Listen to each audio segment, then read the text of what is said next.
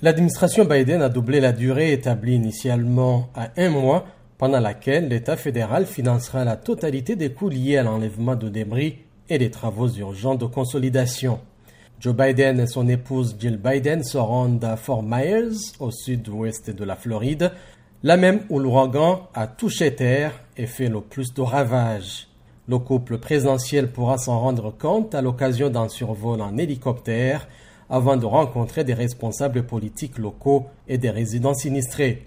Joe Biden et le gouverneur de Floride, Ron DeSantis, vont parler de ce qu'il faut à la Floride pour en venir à une phase de reconstruction, a dit mardi la porte-parole de la Maison-Blanche, Karine Jean-Pierre.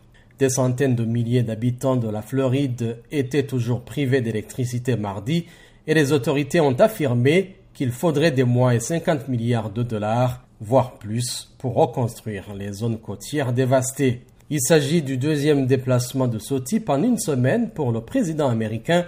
Il s'était rendu lundi à Porto Rico, territoire américain des Caraïbes, dévasté par un autre ouragan, Fiona.